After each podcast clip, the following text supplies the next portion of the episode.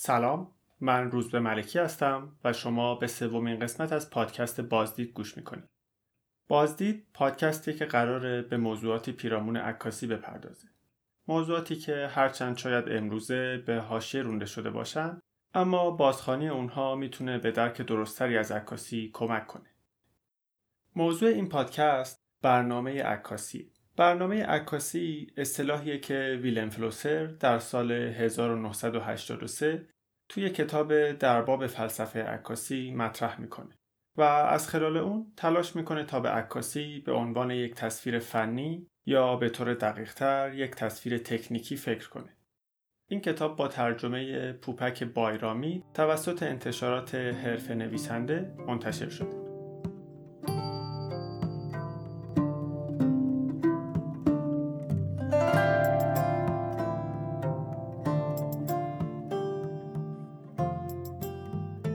نکته اول در مورد کتاب درباب فلسفه عکاسی اینه که عنوان این کتاب در زبان آلمانی و انگلیسی در باب فلسفه عکاسی نیست بلکه به سوی یک فلسفه عکاسی.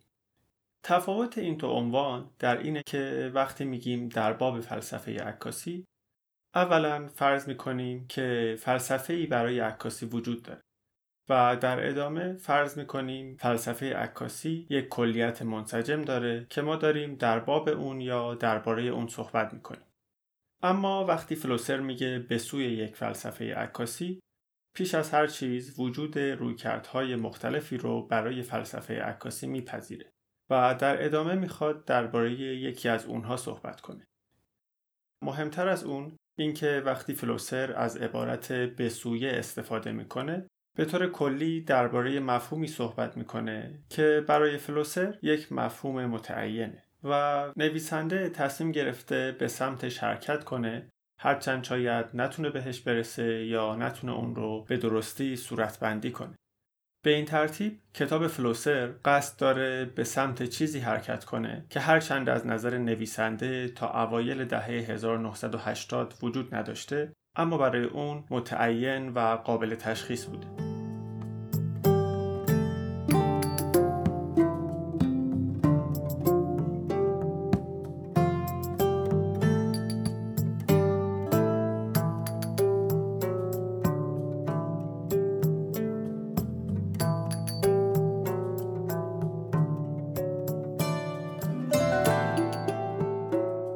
درگیری فلوسر با عکاسی از خلال ماهیت تکنیکی اون می‌تونه در ادامه دو پادکست اول درباره تکوین ماشین های پرسپکتیو قرار بگیره. همونطور که توی پادکست های قبل دیدیم ترسیم دقیق فضا بر مبنای پرسپکتیو خطی گسستی نظاممند از ادراک بینایی ما به وجود میاره. یعنی هرچند این تصویر مشابه چیزی نیست که با چشم می‌بینیم ولی نظاممندی و توانایی بازخانی تصویر مبتنی بر پرسپکتیو خطی باعث میشه که ما اون رو در امتداد بینایی خودمون در نظر بگیریم. همونطور که دیدیم تصاویر با پرسپکتیو خطی این حس رو به وجود میارن که انگار بیننده داره موضوع رو از خلال یک پنجره می‌بینه و به این واسطه چیزی شبیه به حس حضور رو تجربه می‌کنه. بعد از اختراع عکاسی و امکان ثبت این تصویر به مرور زمان عکاسی به عنوان تنها دریچه واقع نمایی موجود جای خودش رو در سپهر فرهنگی پیدا کرد. و بعد از اون واقع نمایی چیزی شد که ما از خلال تصاویر تکنیکی عکاسی می‌دیدیم. نه چیزی که اگر در محل عکاسی حضور داشتیم می‌تونستیم اون رو با چشم ببینیم. به عبارت دیگه تصویر تکنیکی عکاسی به عنوان واسطه همیشگی بین ما و جهان قرار گرفت. برای مثال وقتی توی تصاویر سینمایی یا بازی های رایانه از دید اول شخص چیزی رو می‌بینیم وقتی به منبع نوری مثل خورشید نگاه می‌کنیم دایره های نوری یا فلر ناشی از لنز رو توی تصویر می‌بینیم در صورتی که می‌دونیم اگر ما توی اون مکان حضور داشتیم منبع نوری رو اینطور نمی‌دیدیم اما پرداختن به مسائل پیرامون جلوه های ویژه و تصاویر رایانه ای هنوز خیلی زوده و به مقدمات بیشتری نیاز داره. برای همین اول باید عکس رو از منظر تصویر تکنیکی دقیقتر بررسی کنیم.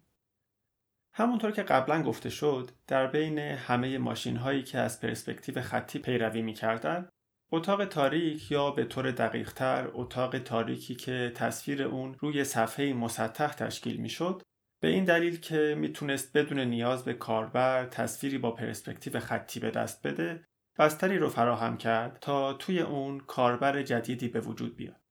کاربر جدید باید تصویر تولید شده توسط اتاق تاریک رو به ثبت میرسوند. از نظر فلوسر با اختراع عکاسی نوع جدیدی از ابزار به وجود میاد که فلوسر از اون به عنوان دستگاه یا آپاراتوس نام می‌بره و میگه رابطه انسان با آپاراتوس شبیه به رابطه اون با ابزار یا رابطه اون با ماشین نیست اما پیش از توضیح درباره نوع رابطه انسان با آپاراتوس باید اول با خود مفهوم آپاراتوس آشنا بشیم فلوسر در کلی ترین تعریف آپاراتوس مورد نظرش در حوزه عکاسی میگه آپاراتوس عکاسی چیزیه که عکس رو به وجود میاره. در واقع آپاراتوس تولید کننده عکسه. برای درک بهتر آپاراتوس فلوسر به ویژگی هایی از اون هم اشاره می‌کنه و میگه آپاراتوس اغلب شبیه سازی یک عضو از بدنه برای هدف مشخصی ساخته شده و انسان به عنوان تابعی از اون کار می‌کنه. اما این ویژگی ها بین ماشین و آپاراتوس مشترکن. در واقع تفاوت بین ماشین و آپاراتوس در اینه که ماشین همچنان در راستای مقوله اساسی جامعه صنعتی یعنی کار مورد استفاده قرار می‌گیره.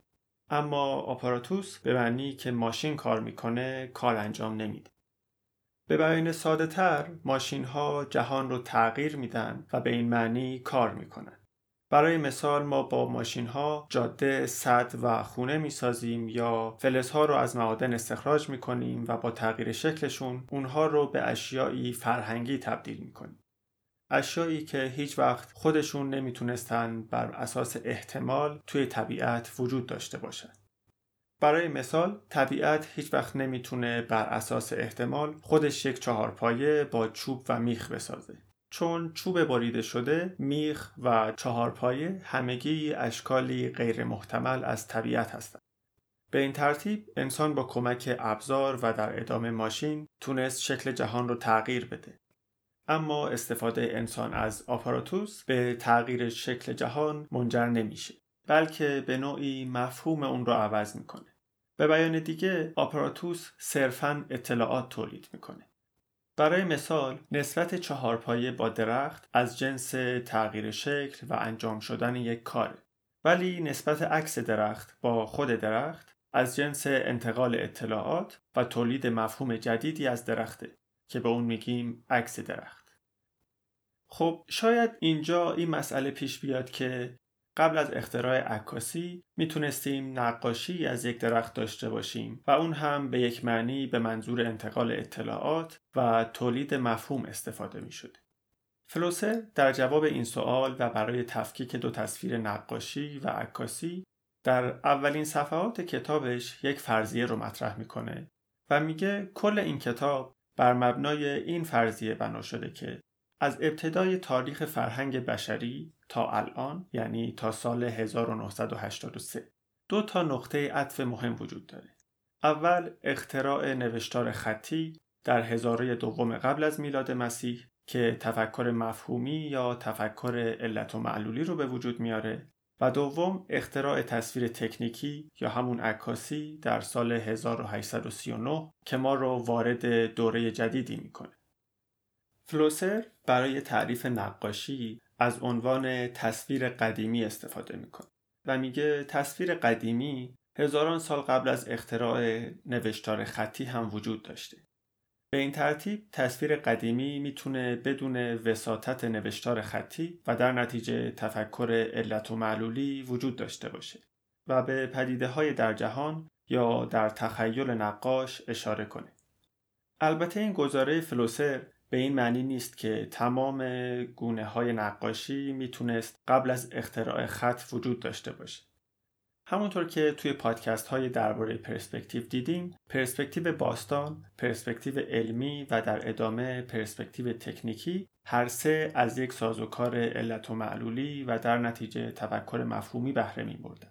و امکان اختراع اونها قبل از اختراع نوشتار خطی وجود نداشت. ولی در هر صورت این گزاره درسته که تصویر قدیمی یا نقاشی می‌تونه بدون وساطت نوشتار خطی وجود داشته باشه. عکاسی که فلوسر ازش به عنوان تصویر تکنیکی نام می‌بره و در مقابل تصویر قدیمی قرارش میده نمی‌تونست بدون وجود بستر تفکر مفهومی به وجود بیاد. پس به قول فلوسر از دیدگاه هستی شناختی تصویر قدیمی درجه اول نوشتار خطی درجه دومه و در نهایت تصویر تکنیکی درجه سوم. این درجه سوم بودن به واسطه سازوکار آپاراتوس چیزیه که از نظر فلوسر ما رو توی دوره جدید یعنی دوره پسا صنعتی قرار داده که هدف اون از ابتدا کمرنگ کردن نقش انسان به عنوان کاربر بوده. برای همین فلوسر میگه باید بتونیم با درک درست سازوکار آپاراتوس روی کردی انتقادی نسبت به اون داشته باشیم. وگرنه هر روزه نقش ما به عنوان یک کاربر کمرنگ و کمرنگتر میشه.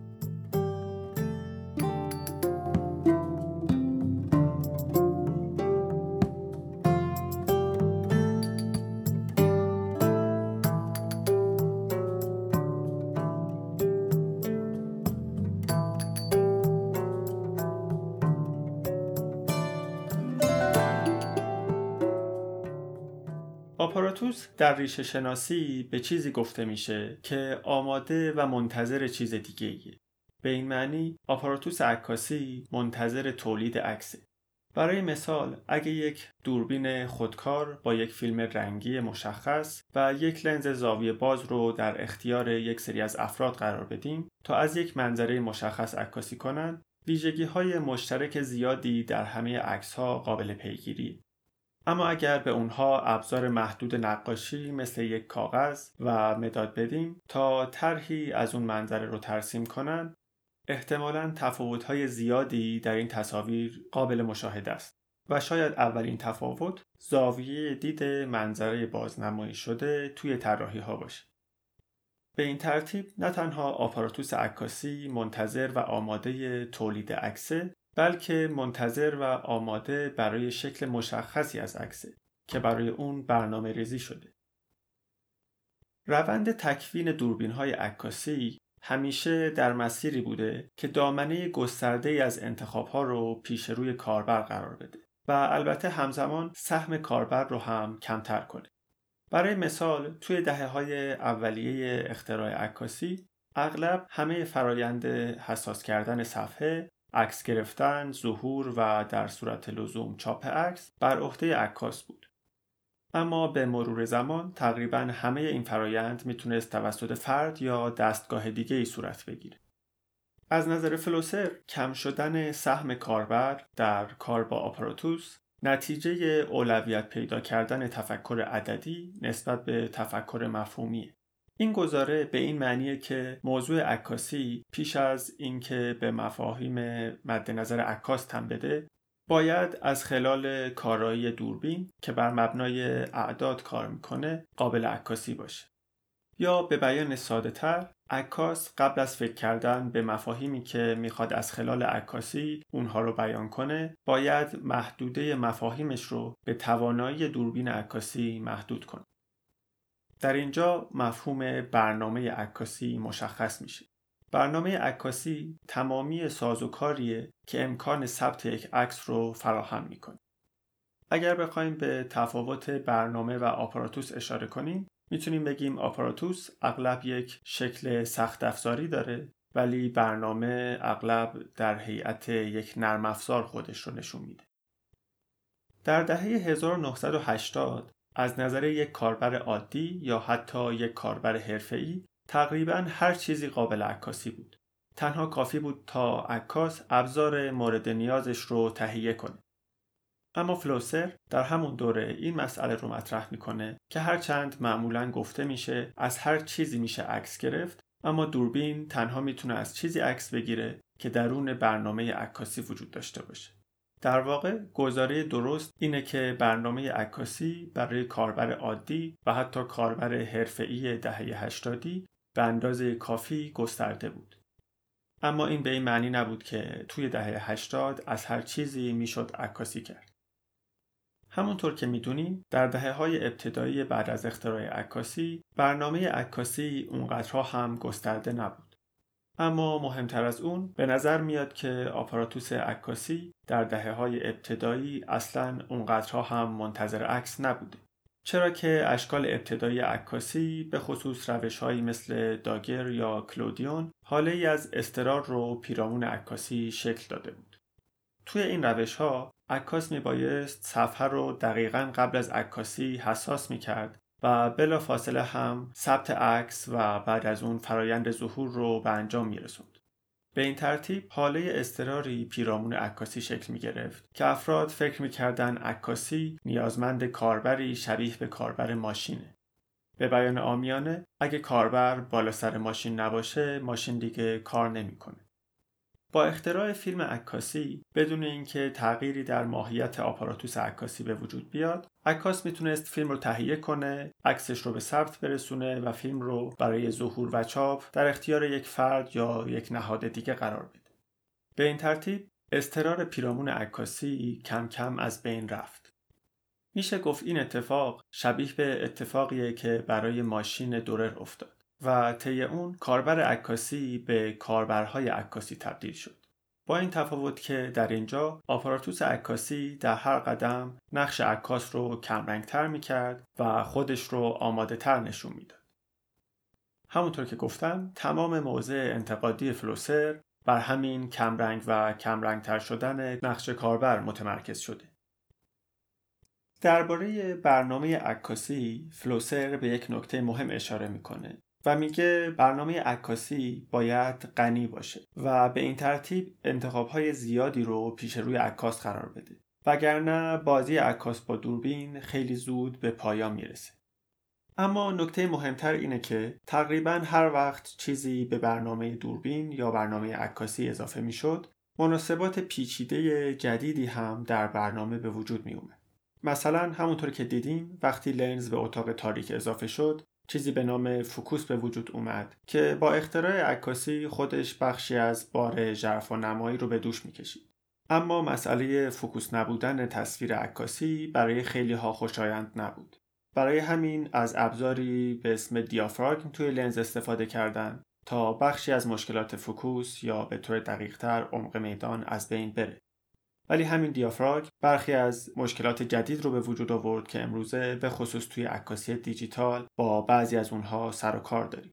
یا مثلا اختراع عکاسی برای این بود که تصویر اتاق تاریک رو ثبت کنه بعد یک سری از روش ها تصویر به اصطلاح منفی به دست می‌دادن که به واسطه اون عکاسی با چیزی به نام تکثیر پذیری روبرو شد که اصلا هدف مقترن عکاسی نبود یا اینکه مثلا توی نیمه اول قرن بیستم یکی از تولید کننده های دوربین یک دوربین کوچیک ساخت که از منظره یاب مستقیم استفاده می‌کرد. مشکل منظره یاب مستقیم این بود که عکاس موقع عکاسی تقریبا همیشه تمام تصویر رو فوکوس می‌دید. در صورتی که دوربین می‌تونست تصویر غیر فوکوس به دست بده. مدت کوتاهی بعد از عرضه گسترده این دوربین عکاسی مثل کارتیه برسون بر مبنای همین سازوکار تکنیکی نظریه ای بنا کرد و گفت اونچه که توی عکاسی مهمه ترکیب بندی و چیزی به نام لحظه قطعیه. همون موقع افرادی مثل انسل آدامز، ادوارد استون و چند نفر دیگه چون از دوربین قطع بزرگ استفاده می‌کردن طبعا با لحظه قطعی کار چندانی نداشتن. ولی می‌گفتن ترکیب بندی سر جای خودش اما از اون طرف همه بخش های تصویر هم باید فکوس باشه و همین که اطلاعات داشته باشه یا به قول عکاس های امروزی نسوخته باشه. اینها اسم گروهشون رو گذاشتن F64 و کسی مثل انسل آدامز هم در ادامه رفت دنبال استانداردسازی وسواسگونه فرایند ظهور و چاپ به نام زون سیستم. یا یک مثال نسبتا متأخر استفن شوره که توی دهه 1970 و 1980 دوربین قطع بزرگ 8 در 10 اینچش رو که اندازه نگاتیوش تقریبا برابر اندازه یک کاغذ آشهاره ایالت به ایالت دنبال خودش می‌کشید و عکاسی می‌کرد. ولی در نهایت اغلب عکسهاش رو به روش کنتاکت یعنی هم اندازه با نگاتیو به چاپ میرسوند. شور توی یه مصاحبه میگه من این کار رو می‌کردم چون توی این حالت هم گرین یا دونه های فیلم دیگه توی عکس مشخص نمی شدن و همین که تمام تصویرم تقریبا فکوس بود. این در حالیه که اگر تصویر رو بزرگ می کردم احتمالا هر دوی این ویژگی ها رو از دست می دادم.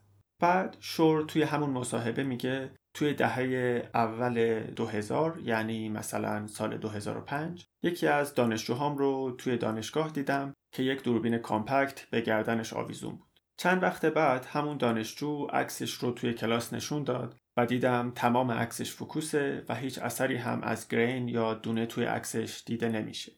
بعد از اون بعضی از مجموعه هام رو با دوربین 35 میلیمتری دیجیتال عکاسی کردم. بدیهیه که دوربین کوچیک با منظره یا به مستقیم برای دستیابی به تصاویری با ویژگی لحظه قطعی ساخته نشده. یا تصاویر قطع بزرگ لزوما نباید تمامش فوکوس باشند یا اینکه دوربین 35 میلیمتری دیجیتال برای برطرف کردن نیازی شبیه به نیاز استفنشور به وجود نیومده. اما خب همونطور که گفتم هر چیزی که به برنامه اضافه می‌شد شبکه گسترده ای از مناسبات جدید و پیچیده رو به وجود می آورد که اغلب قابل پیش بینی نبودن. از این مثال ها تا دلتون بخواد توی تاریخ عکاسی و بیرون از اون وجود داره. تازه همه این مثال ها صرفاً به نتایج تکنیکی دیگه ای منجر شده و ما هنوز درباره نتایج فرهنگی اون هیچ صحبتی نکردیم.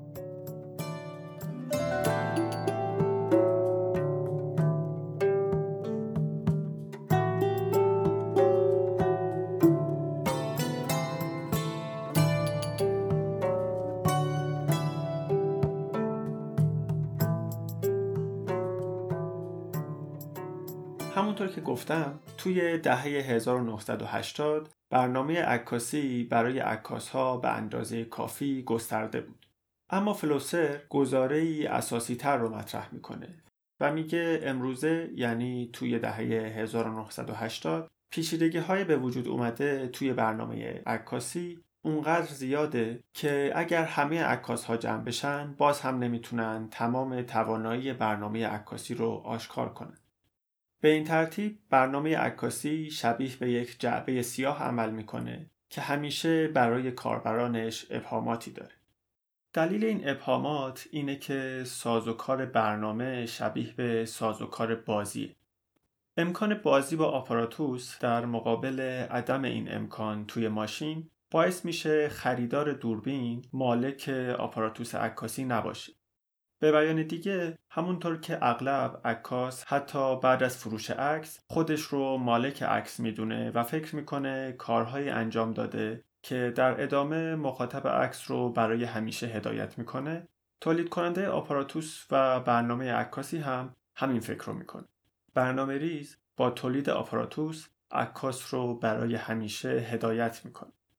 اما همونطور که بخشی از خانش برای مخاطب همیشه باز میمونه بخشی از کاربردهای ناخواسته دوربین هم برای عکاس همیشه باز میمونه. اینجا دقیقا جاییه که بازی با دوربین معنی خودش رو پیدا می‌کنه. یک نکته مهم درباره گزاره فلوسر وجود داره که باید بهش توجه کنیم وگرنه ممکنه برداشت اشتباهی از اون داشته باشید. مسئله اینه که وقتی فلوسر تقریبا از یک گستردگی بینهایت صحبت می‌کنه همچنان به این مسئله واقفه که این بینهایت همه چیز رو در بر نمی‌گیره. برای درک بهتر این مسئله می‌تونیم این مثال رو در نظر بگیریم که هرچند مجموعه اعداد فرد یک مجموعه بینهایته اما اگر کسی به دنبال عدد دو بگرده نمی‌تونه توی این مجموعه بینهایت پیداش کنه. پس معنی حرف فلوسر این نیست که با تجهیزات دهه 80 از همه چیز می‌شد عکاسی کرد. یا به بیان دیگه عکاسی توی دهه 80 تموم شده بلکه حرفش اینه که به واسطه این گستردگی بینهایت عکاس می‌تونست تمام وقتش رو یا حتی تمام عمرش رو به بازی با دوربین اختصاص بده. فلوسر بعد از ارائه تعاریف آپاراتوس و برنامه صورتبندی از عکاسی به دست میده که مشابه صورتبندی ژانرهای عکاسی مثل عکاسی خبری، خیابانی، مستند، هنری، تجاری و چیزهای شبیه به این نیست. چون از نظر فلوسر این شکل از دستبندی موضوعی به دوره تفکر مفهومی تعلق داره. از نظر فلوسر ما توی یک دوره جدید هستیم و باید بتونیم صورتبندی به دست بدیم که آشکار کننده و نماینده ویژگی های این دوره باشه. به این ترتیب فلوسر دستبندی خیلی ساده ای مطرح می‌کنه و میگه ما دو نوع عکاسی بیشتر نداریم. عکاسی اطلاع رسان و عکاسی غیر اطلاع رسان. البته بدیهیه که فلوسر مقوله بندی های موضوعی که به صورت فرهنگی به دوره ما رسیدن رو همچنان میپذیره و کارکردهای اونها رو قبول داره. به این ترتیب از نظر فلوسر عکاسی درخور توجه محدود میشه به تولید تصاویری که حاوی اطلاعات جدیدی هستند. اما منظور فلوسر از اطلاعات جدید چیزی از جنس عکاسی خبری یا مستند نیست.